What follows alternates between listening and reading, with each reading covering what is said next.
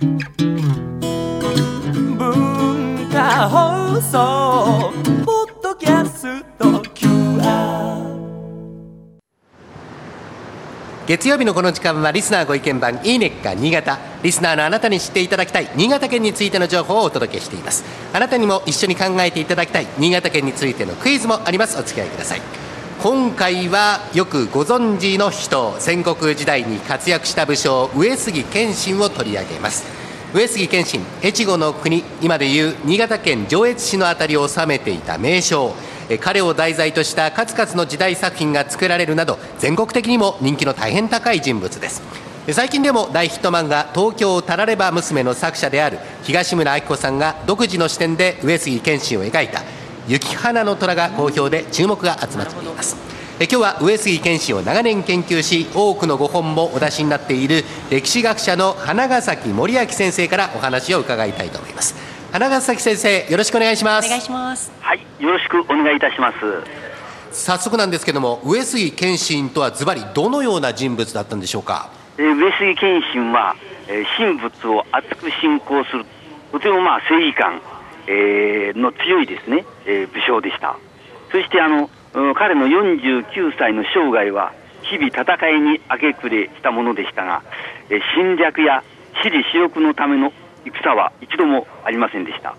えー義を貫くための戦いだったと言われています。その上で、えー戦も非常に強く、70戦戦いまして、えー43勝2敗25引き分け、えーほぼ不敗の強さを誇っています。えー後世には戦の神として軍神と称されています。はい。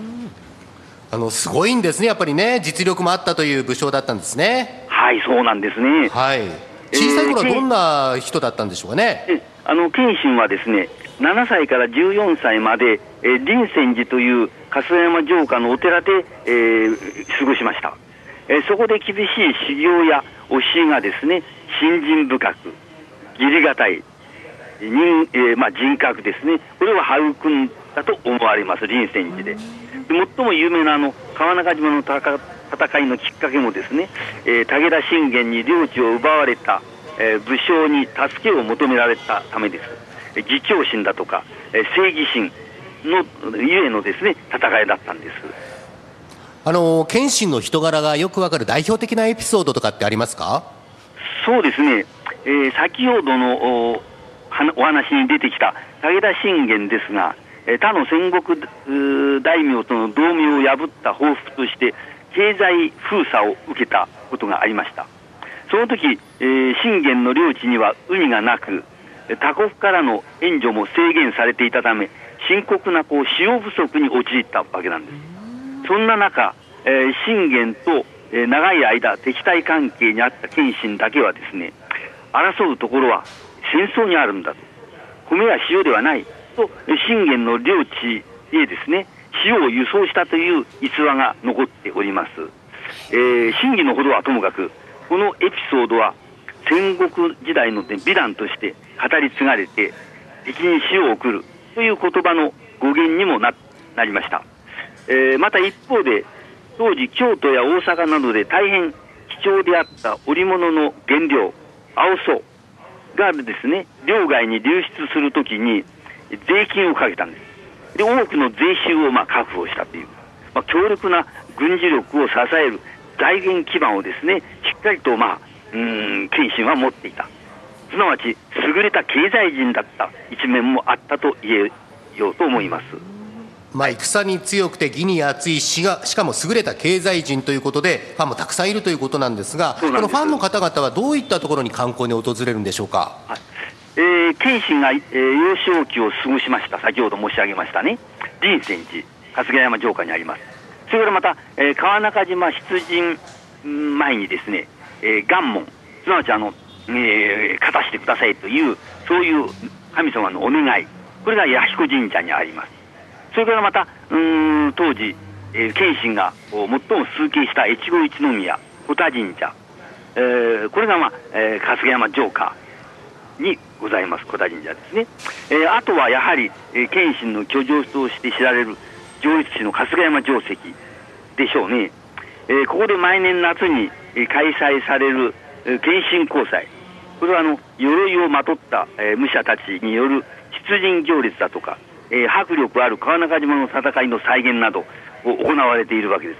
まあ、あー謙信ファンがたくさん、まあえー全国から集まっております。